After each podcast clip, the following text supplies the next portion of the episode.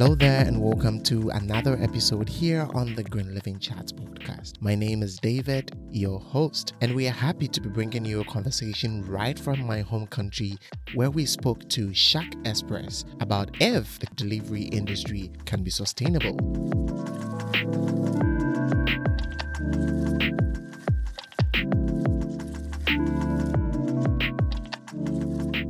Shaq Express is a tech driven carrier and e commerce company that seeks to bridge the gap between vendors and customers by providing a seamless platform that allows vendors to sell and give convenience to customers to shop from a great variety of shops.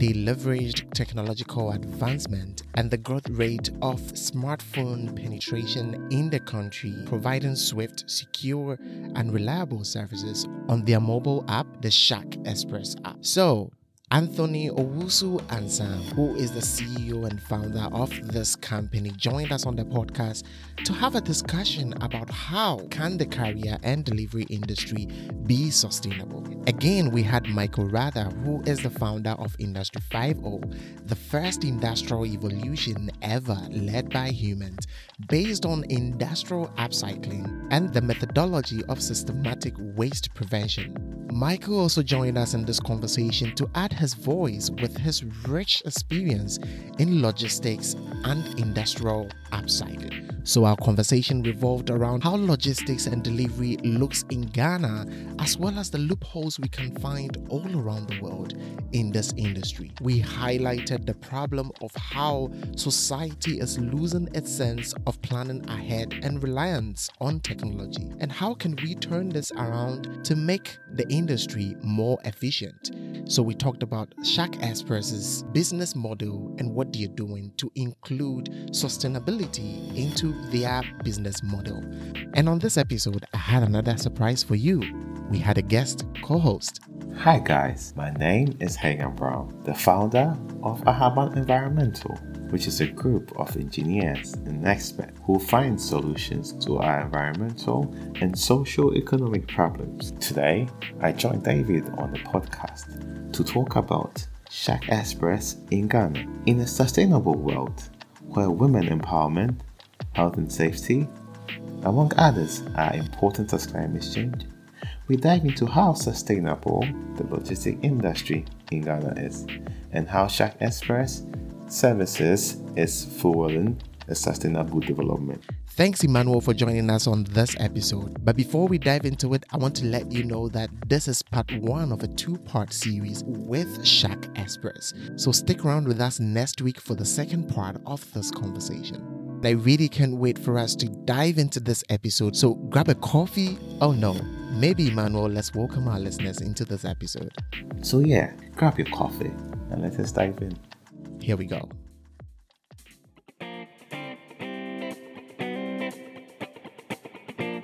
You are listening to the Green Living Chat podcast, a podcast where we discuss emerging environmental issues around the world and to find sustainable solutions. I'm your host, David Ewisi. We use this platform to support environmental related initiatives, researches, and projects. This podcast is brought to you by EcoWamet Solutions in Ghana with a mission to going back to green. So join us on this train with new episodes this and every Sunday. Here we go.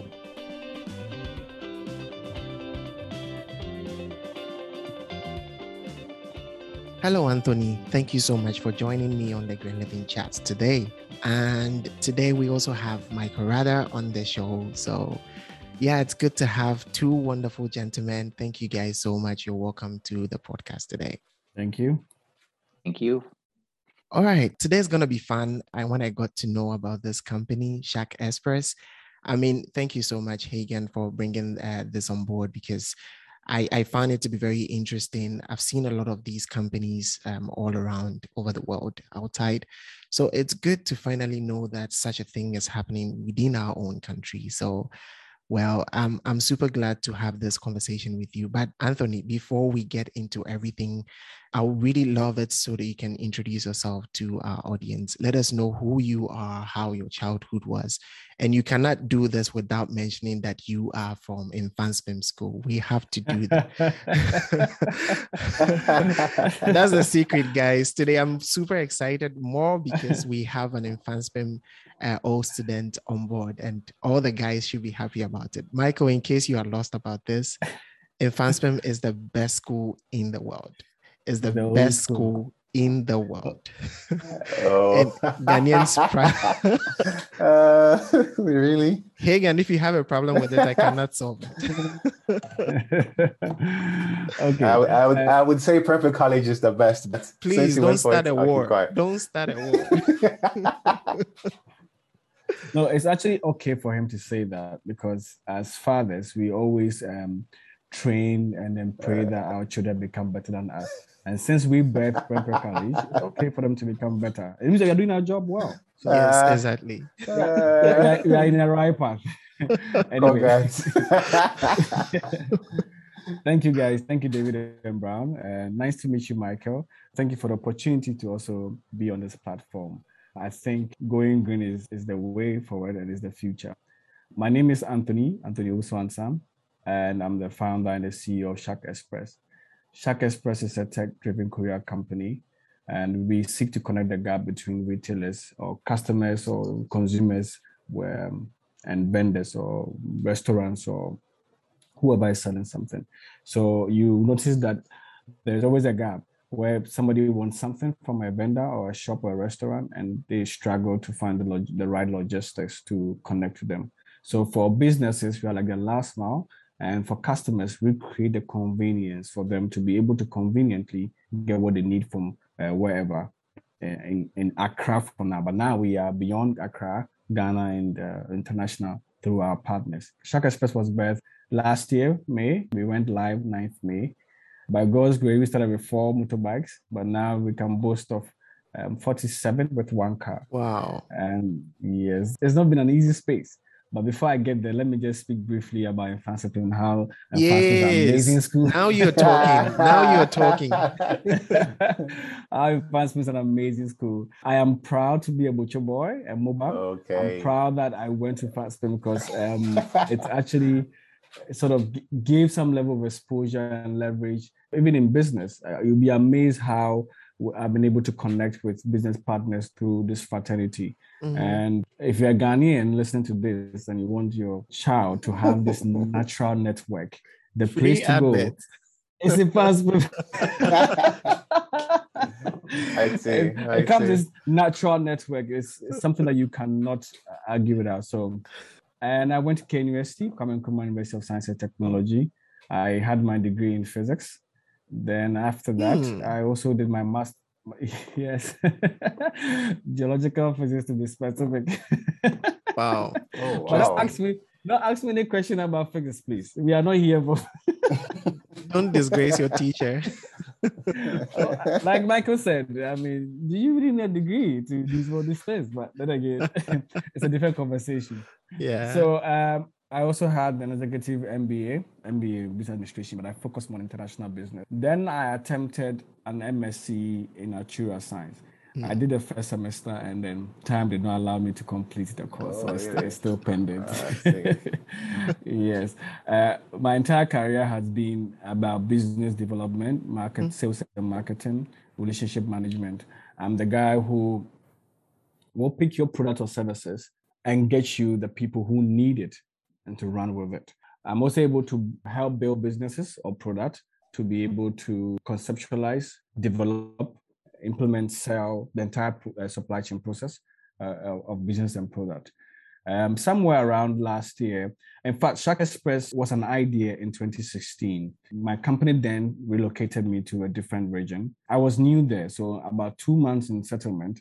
Um, I was struggling to order for food to the, to my comfort. I have to move a car or move to go get a food. So I asked myself, I asked friends, I didn't know courier services here I can just use, and said no. The mode and the means was not something I wanted to subscribe to.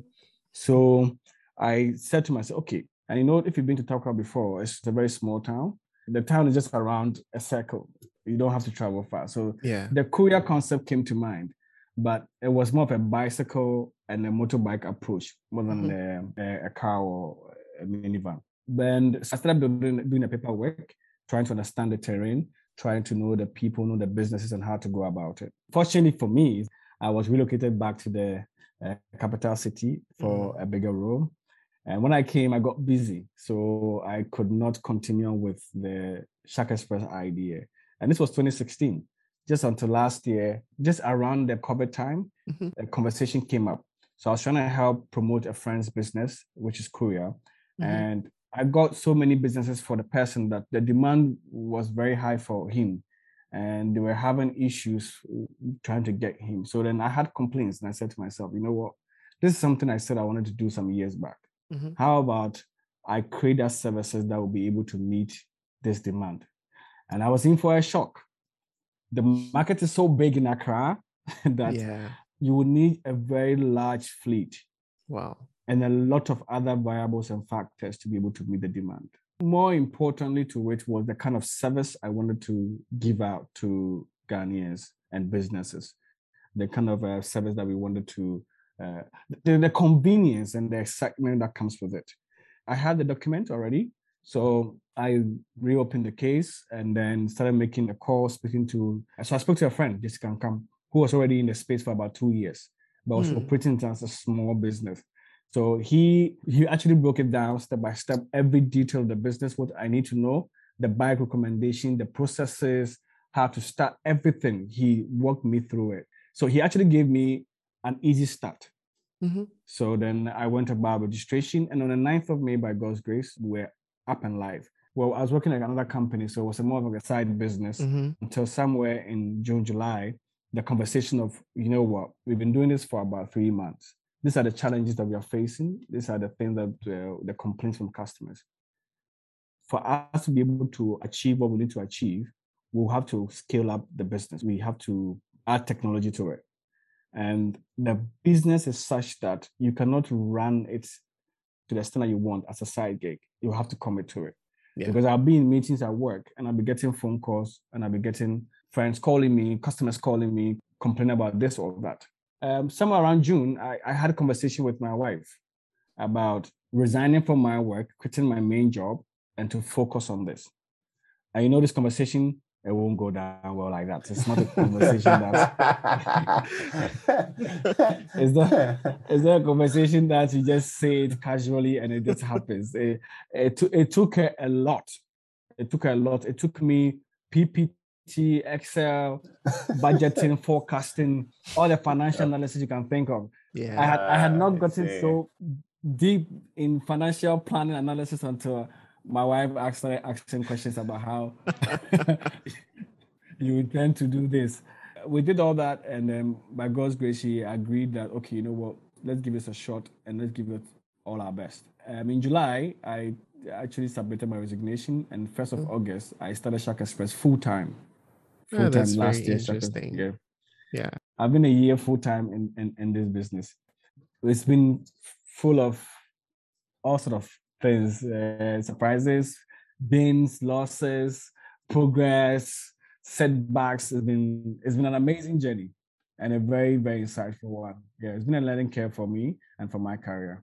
Yeah, we will be getting a little bit details into into your company and what your company is doing. I actually wanted to ask a couple of follow-up questions to that, but actually I think whilst I had a question, you just kept going and you were answering my questions already in my mind. Every time we get someone who is in the industry and industry trying to put things out and trying to make it, or who has even already made it, I always want my audience to understand what it is to to go through that process. I checked the statistics and we have a lot of people listening between the ages of 18 and 28, right? So, which means that these are the people who are already trying to get into their careers, get into, into the universities to understand, you know, how can they choose their life careers, right? And uh, I would like to hear Michael's thoughts on this as well. But I, uh, firstly, uh, Anthony, would you like to tell us how was it for you transiting from maybe the university into what you were already doing? I don't know. How did you make your career choices? How did you even move from physics to come and do a business related course as a master. Sometimes people listen and they think that is very easy. Someone might be stuck at that particular point, right? So, can you educate us a little bit, just in few words? David, this cannot be in few words. but, but let me state it, or let me state this fact that I didn't think and I never thought that at this time, at this stage, I would Shark Express would be um, alive or there'll be anything called Shark Express. So from the university to this moment, let me admit that there was a plan, but there was no plan. In the university, okay, what I only had in mind was to become a lecturer. Okay. Yes. Okay. It was Hmm, being I a see. dream to lecture. And this dream came after I realized that I cannot be a medical doctor because I cannot work in the hospital. it also came after I noticed that I really don't want to be a scientist. Then it came after the fact that, okay, you know what? I don't know if I have the business acumen to be able to manage businesses. Then it came after, you know what, you don't really have a talent or a skill or anything you want to do. So you know what, just go with life. So yeah, that is actually being real. It's true. yeah. Mhm. So I was actually just going with life. So after uni, I had the privilege to work in a multinational company, and that is where everything changed for me. But before even national service, I when I was going to submit my documents for national service, I opted to work before to do some internship because throughout my university period, I did not do internship, Mhm. and I think that was one of my mistakes that I did. And if I to, if I'm to go back in time, Yeah. one of the things I would do is to intern a lot. Because then when I started my national service, there, was, there were these three guys who had interned with the company for three years. And they had so much knowledge, so much skill. They were the gap between them and myself was very huge. Mhm. Now, I mean, I don't have I don't have pride when it comes to some of these things. I went down, I learned from them, and I needed to learn what I need to learn.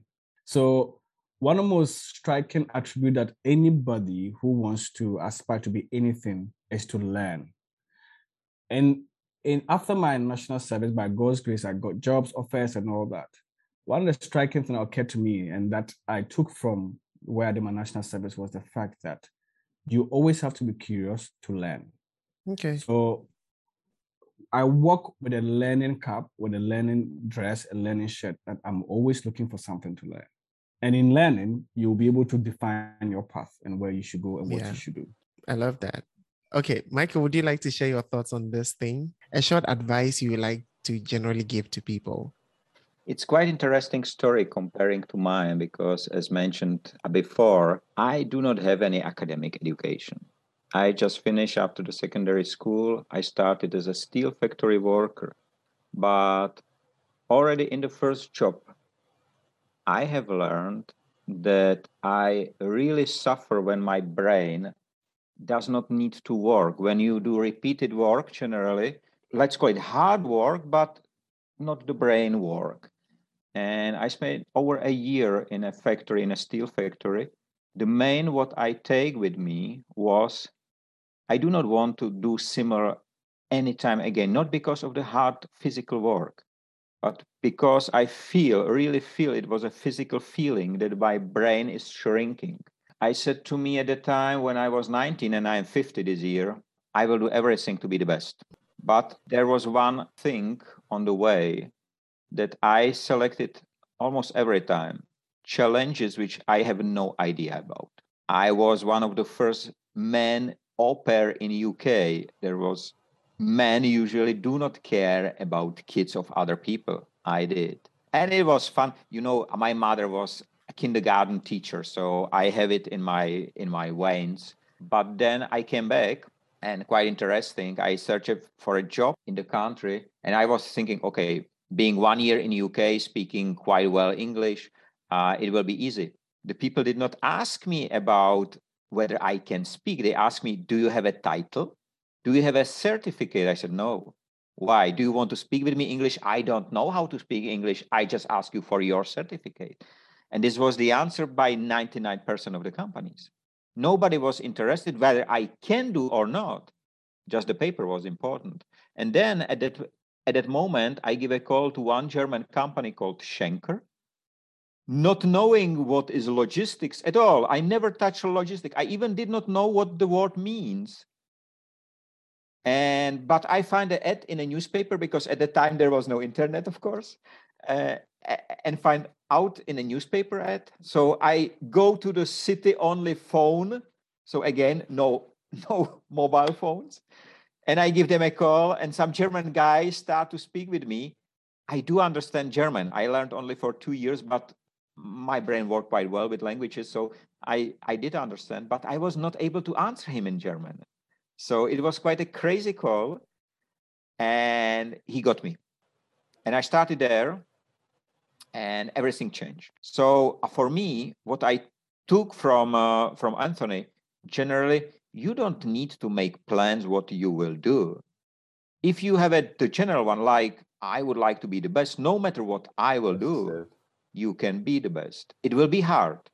You have to learn every single day, but this is exactly what I need. I need this brain works hard.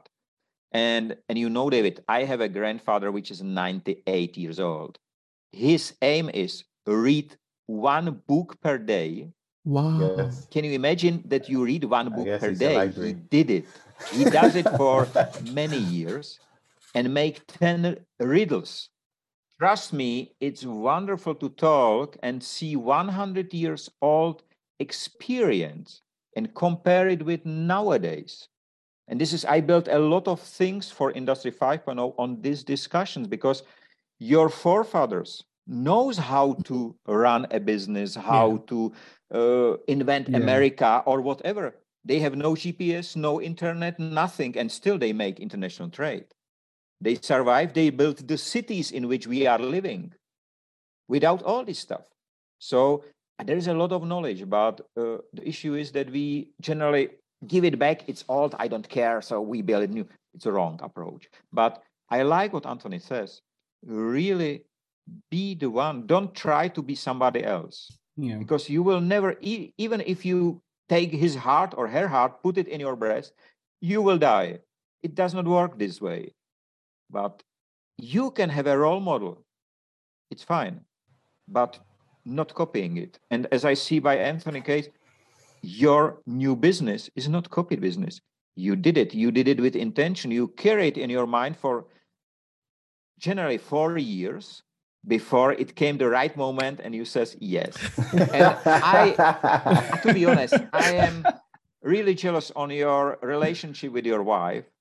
My wife, when she learned that I will quit a senior role in a second largest Japanese corporation and I start from zero, and really from zero because there was nothing what I do, nothing in the world, she generally say "Ah, goodbye to me. What? And Oh wow. since then for for the eight years we do not speak we live together but we do not speak together she does not support me anymore because i i stopped Oh, to be a sorry. manager and she she married a manager but right now i have a human on my business card so it's it's a very unhealthy i will not call it a relationship but we are living together i have an 18 years old daughter but uh, you know it's really value your Mhm. relationship Yeah. because if your wife help you to get all this thinking about the financial points and so on you have a big helper and your kids will do the same and you will be the role model and this is what you have to achieve Wow. Wow. Good stuff. Michael, that's a very that's a very intense story. Thank you. It's going to take me a time to get over what Mark just said. The- the Yeah. ending yeah. just- Yeah. Like cherishing the everyday things that you have, but you're like, it's never. Michael, I'm going to have a, Yeah. a whole episode with you, not to talk about environment, sustainability. We'll talk about life. yeah. i will be happy to because you know it is our life. I think right now anthony and all of you you have found the meaning of your life. The, you do the meaningful job. It's not about the money. The meaningfulness it's very different thing. And to be honest it's quite interesting. A few years ago i make presentation for they invited me for a global meetup of psychology students.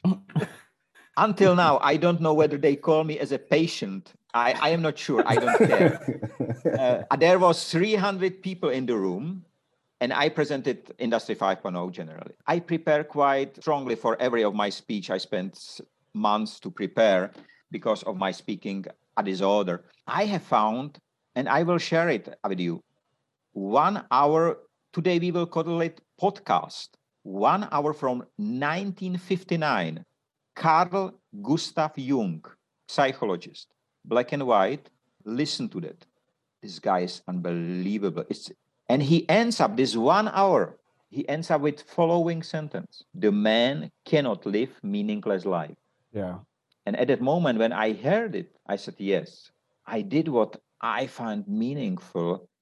And I started just from zero, not taking care that it's a zero. Every hero start from zero.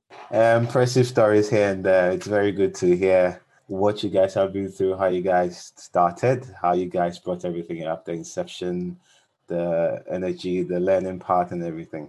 When Anthony was talking, uh, Anthony said something. He said um, the industry in Ghana, when it comes to the logistics, is quite huge. And he, he also made mention of Anthony, can you please tell us some of the technologies that is being used in this industry and some of the loopholes in the industry? We would like to share with our listeners for them to know what's going on in the industry in Ghana? Sure. Um, thank you, Brown. Um, I'm I'm still trying to get over Michael's uh, last um, so yes, technology is is key. Um, it's very important in every aspect. But logistics itself is huge. Um, I don't know any part of this world, anything that we do from agriculture to whatever that you don't need logistics, and logistics is broad. I am just only do a fraction of the, this logistics, and I'm sure Michael can speak to it. And it's a business that is lifetime is generational it's sustainable. It's not a one-time thing. If you connect sustainability to logistics you find meaning to it a lot of meaning and how uh, it's a space that we need to really look at because it's one of the things that will is good for posterity and then for generations and future generations. So but for my space which is the the e-commerce gig commerce delivery courier space i am just using motorbikes and, and one car and in that space, it's predominantly the e-commerce apps and the uh, and the Q-commerce app. So if you want food, there's an app for you to get the food. If you want uh, to buy a dress, there's an app for you to buy a dress. The technology is app-based and maybe um, in terms of um, forgive me, but I might not be able to speak to technology aspect of it in, in my space. If it was in America, let's say Amazon, then I can speak about robotics and how they use robots yeah. and the rest technology to do. Soon you will get there. Amen. now over here, over here it's just generally the motorbikes and the cars and the mobile app that we use. So we create a platform. So we just created a platform that the vendors can use to connect to the logistics to make their work um, easier as well as create a convenience for customers as well. You made mention of the mobile apps. With a country like Ghana, uh, sometimes I would say uh, people, when they have to use mobile apps to do things, I mean, Ghanaians actually like to go the traditional way call you, pick up, come for it, and stuff. How do people integrate with this mobile apps and this new technology in this space? I mean, your company is quite new because you started last uh, last year. Yes. So yes. how do people integrate these mobile applications with your services and everything? Okay, we, we still have a larger part of the of the industry still relying on the phone in businesses. They still want to call. They still want to have the human, you know, traditional. Touch, so traditional we're going to want to call and speak to somebody and get it done. We have a growing space where they are more tech savvy and they also buy into the convenience and they want they don't want the stress of picking a phone to call. They are busy. They would rather go on a mm-hmm. on the mobile app or on, on a website to request for it. We are serving both markets. We are not ignoring the other, but we think that the future is technologies, the mobile app, where a time will come, people will not really have the time to pick a phone to call, but they'll rather go on the app or on the system to place their request. So what we've done that we've created APIs that for businesses who also have mobile apps, they can plug our API into their system and automatically they will get mm. um, the, the deliveries that they want.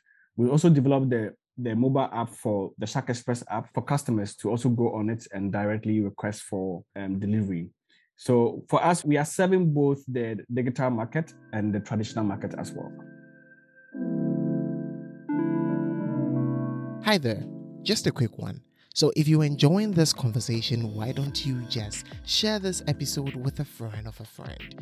And let's get more people to listen to this episode. The urgency of climate change and humans reducing our impact and footprint on the environment is a necessity and these are the conversations we need to promote. You can also help us by giving us a star rating or sharing your comments on whichever platform you are listening to this episode. Visit our website and our social media platforms in the show notes and get interactive with us or send us an email at glcpodcast at ecoametsolutions.com. So, thank you in advance let's get back into this conversation. So I actually wanted to get Michael's thoughts also on how the industry looks, let's say outside Ghana. I'm sure you have a very fair idea of what's what's happening uh, around the world.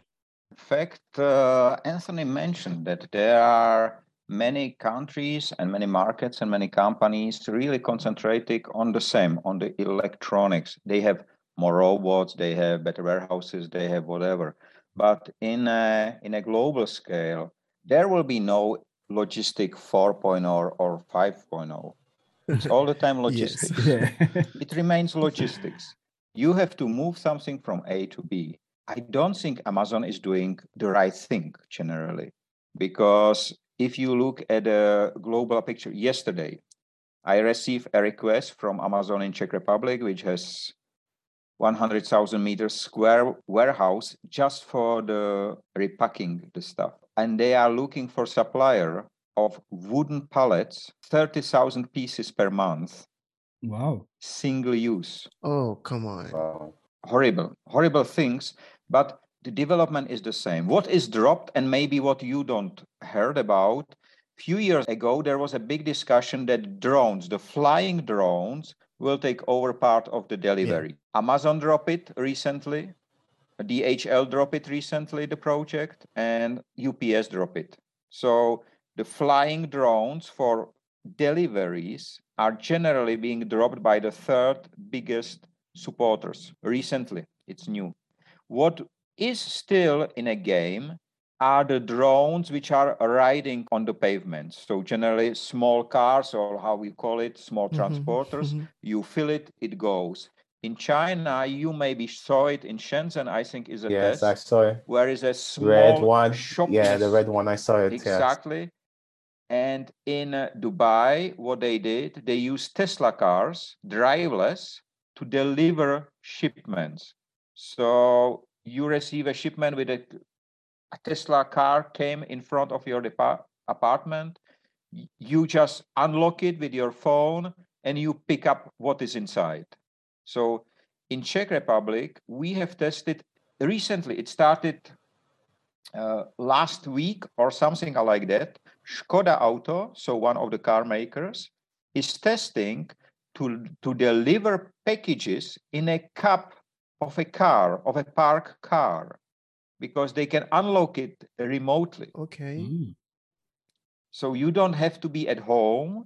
They will deliver to the cup of your car, close it. It's quite interesting. What did Amazon several years ago? Interesting idea as well. He thinks, okay, I have a, a lot of workers in here and they go after the work in a city. Why shouldn't they take some of the packages in the city to deliver them in the location and he pay for it. That's a great idea. We have a lot of commuting people from one side to the others but we don't use it. And just now i came to one of the ideas which i uh, when i get through anthony's website i said okay how many of your couriers take something back? Mm. Because why not? You can combine it. I don't say they will took food back, uh, back but they can need to deliver some package or whatever in the other direction. And then you will establish a milk run, which again cut your cost on half, almost on half. You will have a double, and so on and so on. So, so the connectivity, and this is exactly the logistics. Why I say that uh, I don't think that Amazon is going good, it's not about the sustainability itself, but there is one critical point which you as a logistician have to consider. Our fathers, our grandfathers, when they need some food or something, they plan it. They know one week ahead they have to pick it up. With the speed up of technology, we are losing ability to plan. In my country, one of the biggest e-trader distributor, generally concentrating on food, is really large. He delivered within six hours. And in Prague, in a capital, he delivered within 90 minutes, which means you lose your ability to plan.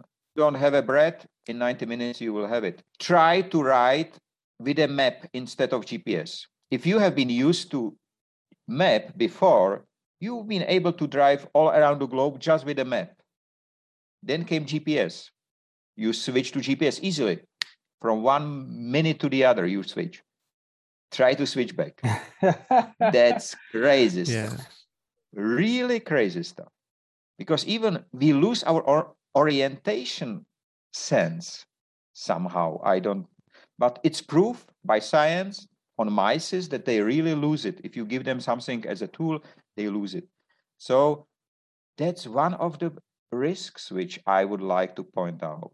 And we can solve it because if we do not solve it, the next time the food will be not ordered by a man, no matter whether in app or on the phone. It will be ordered by the fridge without even. In Japan, in Japan, it works. They tested by Honda and by Panasonic. They have uh, scanners of the uh-huh. food, and if something is close to the end date of the yeah. life, uh, I don't know how it's the called in generally. Yeah, expire date exactly. The fridge orders. wow. It's not asking you; it's ordering. That's crazy. In in my country, there are refill centers for the stores. They use containers. They are smart containers, and these containers order next order because they are waiting automatically. Wow. It's a system which was introduced two years ago. You know, I am educating innovation, so I get in touch with a lot of this stuff, and some of them really happen. But what make me worried really is the our intentional loss of the ability to plan. That's very risky issue, which I would like to prevent, and which people like Anthony can generally help because he does not have only use the app to order the food or package. You can use it to generally educate the people. How? If you order today in 90 minutes, it will cost you triple the price. But if you order it for next day, you will have the price. If you order it one week ahead, of course, you cannot do it with all. But this is the way how to educate them. And the people will get back. And it's important to learn to plan. And that's, I think, it's one of the things which can be very interesting for you because you will be the only one on the market. You don't need to beat the others by the price. You need to offer something different. That's, that that's good. That yeah, that's good. a really a really good idea. I think Michael has already started talking about some of the loopholes that he sees in the in the industry. Anthony, uh, is there any other loopholes that you see in the industry in Ghana around you?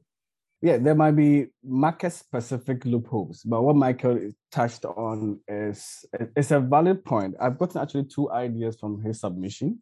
I've noted one now, which is the scheduled deliveries, where we can we can charge one fifth of the actual price if you order a week or two days or three days. I mean, for the plan. It also give us the time to be able to schedule, plan our route, route the bikes, and then all that.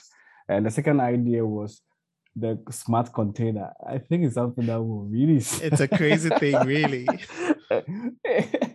yeah, but but market specific in Ghana, yes, there are there are some loopholes. uh, and it's and it's because of the nature of our market. As we speak now, we have a regulatory body that um, supervises this industry. Um, you're supposed to acquire certificates to operate, uh, but we have we know we have the small, very small businesses. We have uh, the medium businesses, and we have the big big shots in the industry. The capital to acquire the license itself is very expensive for a small business, so you need a lot of money to get license to operate. Now, some people are just out of school. They they love logistics. They want to go into that space. They don't have the jobs to do. They don't have companies to join to learn from. So they intend to start. They want to bootstrap from the very beginning. So they acquire. They try and get some money from family or for someone to start something on their own. And imagine somebody has one motorbike and wants to um, start a logistic business, and the person is supposed to acquire a license for that amount of money um, it's the license itself can buy another motorbike. yeah, can buy another motorbike. So um, that is that is more of a, a regulatory gap that I think the government should look into and try and see how they can not to necessarily lower the market the uh, the barrier lower it for everybody to come into that space. The other bit is the is, is pricing. The disparities in pricing is, is too much. For a same person who wants to start this new business and has bought one motorbike, this person, because wants more clients, will reduce the price outrageously. Like will charge like one tenth or one twentieth of the actual price just so they can have customers. Then we'll take the others and will not be able to deliver and not only give a bad name for the industry or the type of delivery services, but will also create a price anomaly in the in the industry. Now, this client who has enjoyed a cheaper rate, when that service is unavailable, and the and the client comes to you, he or she is expecting the same amount of uh, the same pricing, thinking that the modus operandi is the same, the mode of operation and run the business are the same. The cost structure for a one bike owner will not be the same cost structure for somebody who owns more than one bike. But then again, the prices are different. But customers do not understand that. They think that, you know, when I come to you, I should have the same price as the person I went to who has one bike, does not have an office, is running from the home, um, it's not it has not put certain things in place to make sure that in case of damage package, there's a refund policy, nothing of that sort. And yet you're supposed to pay the same price for it. The other bit, the other bit of it has to do with what Michael touched on. You know, we're in the era of quick service. That's what they call it kill commerce. We want everything fast. Now, these customers think the motorbikes actually fly. They think that motorbikes are drone. So when when they ask for a delivery, they expect it in the next five minutes. And that's what Michael was talking about: the lack of planning, our inability to plan. So I want to take this part, uh, this document to the bank uh, by two thirty. The customer will request for the, the delivery at two thirty. How do you want to get there at two thirty? But you should rather call us maybe in the morning at 8 a.m and say, you know what, I want this document delivered to this bank by 2.30. Can you please get it done? So we have from 8 a.m. to 1 p.m. to plan, pick, and deliver. But no, the customer has lost what Michael will say, uh, our forefathers' way of survival. it's not me to keep quiet. I have added many years ago one thing. I teach my clients in logistics, they don't pay for the service they pay for the time and for the time they lost. Yeah. So if they order too late, they will pay much more. And some companies, I don't know whether you have here, for sure you know TNT, but do you know that TNT has a special service department? It's a department which you can order an elephant to have it the next day. and they will charter the plane and they will deliver but you have to pay a lot of money to have the elephant. But they built entire department with I don't know 500 people, which care only about this special service, and they put it really in the price. It's they pay for time, and this is exactly if you really implement it. I think many companies will learn how to plan and it's about the logistic. As I, I didn't touch before, but generally dealing with the waste and wasting, every day in the world is wasted 23 million tons of every single day. Imagine that 23 million tons. And when I spoke about it with the president of the Czech Logistic Academy, for whom I do educate and hold workshops and so on, he says, Mr. Rada, we have enough, everything, but on a wrong place. And that's exactly the point. And this is logistics. So uh, I have a question to Anthony because you are for almost, let's say, one year in a business. What is the share in the shipments between f- food and non-food? Food is about 62%. 62% is food, Yes, for, for, which for my- means quick deliveries. yes, for my business, 62% is food. Okay, that's mean that not too many companies order the food, but individuals. Individual. So I have too many individuals using our services. My suggestion to you: Why not the companies?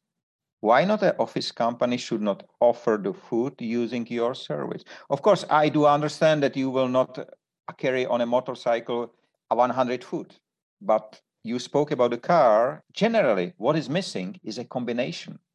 It's a combination. This is what I spoke about food and something. And that's, I think, that will be your strength Yes. because you are very flexible. You are not limited by the limits of the others. No, no, no. For us, we are very flexible. That must be the key, not the price itself. You will offer more. I never be the price of a client. If he asks me for price, I generally leave the I leave the meeting. I because if he price if he asks for price, he just want to push me somewhere. No, I don't accept this anymore. For 10 years, I I reject this. I can deliver a service. And the service will save him a lot of money, but he has to buy a solution. And this solution, you will be offering a solution. And you maybe will be the first in the world who will offer unique solution. Why not Ghana? Why it should be Amazon? No, Amazon is doing all the time the same because they are too big. They cannot change. They are the giant, which one step of giant, it's a long, but it takes years to change. You are the flexible one. Yeah, actually, um, I mean, this, these are good stuff. You've already mentioned some of the loopholes that you find uh, in the industry. Earlier, you've already given us a little gist of what um, Shaq Express does, but I would like you to just mention specifically in direct answers to maybe some of the loopholes that are already in the industry. Let's talk a little bit on what Shaq Express does. Um, straightforward. Um, let us know how do you operate? Wh- what is your business model? How do how do you supply goods to people? How do people reach you? How do you in general operate? So we use two models. I initially said we use the offline model, the phone in, where a customer can call um, anytime and uh, request for delivery today or tomorrow, and we will assign a rider to go pick the item up. Then we have the second model where the customer will not call the office, but the customer will go straight to the Shaq Express app and then uh, will request a rider through the app. I mean, it's a simple, it's a simple model and a simple process. So in our office, we have two teams. Just like Michael mentioned, that is a special service. We have a team that is managing the app and making sure that every request that comes on the app is uh, successfully done. And we have a team um, that is also standby, waiting for calls from customers. They will pick it up. They will pick the call and submit the details of your delivery request. Then they will route the nearest rider to your delivery request to pick it up and get it done. Moving away from your business model, uh, you have uh, riders, you have people delivering all these packages and all these goods to people in different parts of the city. How do you ensure that your riders are actually carrying their duties in a safe mode? How do you ensure that everybody is safe? Do they have some specific training? Because I think to have a sustainable business means that your workers, everybody in the business works in quite a suitable and a friendly environment. So, how do you make sure that these riders are safe in carrying out their duties? Do they have any specific training attached to their daily routines? Yes. So we have trainings at onboarding. We have bi-monthly special general trainings, and we have everyday training. So we understand that there's always a traditional way of doing things, and there's always the modern way, the new way of doing things, Yeah. the digital way. So most of our riders are the traditional way of doing things. And uh, unfortunate to say this, uh, there's this stereotype about dispatch riders where they don't adhere to traffic regulations. So one of the one of the things that by Ashak Express, when you do that, you are immediately dismissed. It's part of your agreement that you sign that you would not flaunt any of these traffic regulations. And our customers are so helpful that they send us pictures and videos of our riders in on the road, in traffic, movement. So we always get it. And then we use some of these some of these videos and pictures to reward or punish, for lack of better words. So uh, now we mostly do rewarding because we believe that these are some of the things that will inadvertently change the behavioral patterns of some of these guys. Because if I say that you've done a good job by not jumping the traffic light, even though you're, you're not supposed to, but because you are used to a certain way of doing it, and over here we are restricting you from doing it, we appreciate the effort that you've put in yeah. not to do that. So we give gifts, we give bonuses, we give packages and all that to these guys. And we can proudly say that over the past 15 months, today you will not I can put my last penny on it that you will not find a Shaq Express rider jumping a traffic light. And it has been a continuous training. Now, a sustainable way to go is that approach. Besides the protective uh, clothing and all that they need to wear, and then make sure that they, they, they ride, we also teach them defensive riding and then train them on what to do in certain instances. So we understand that the road is used by other vehicle users, and uh, accident is not necessarily your fault. In some cases, yeah. it's, it's, from the third party and all. So defensive driving is one of the things that is important. So the, for the training, it's, it's an ongoing process. It's an everyday thing. And we have to do that because that's the only way we can deliver a customer's package the same way we picked it up. That's the only way a rider will come to work, get his job done, and go back the same way he came.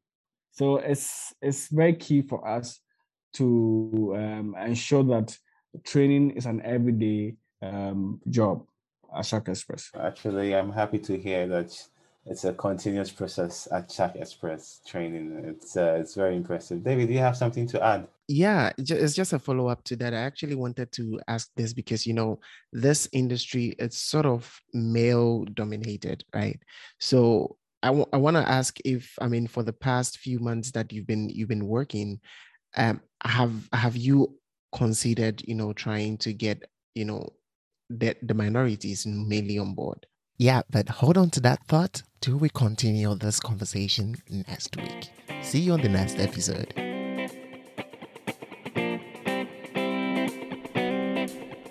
Thank you so much for listening to this episode of the Green Living Chats podcast.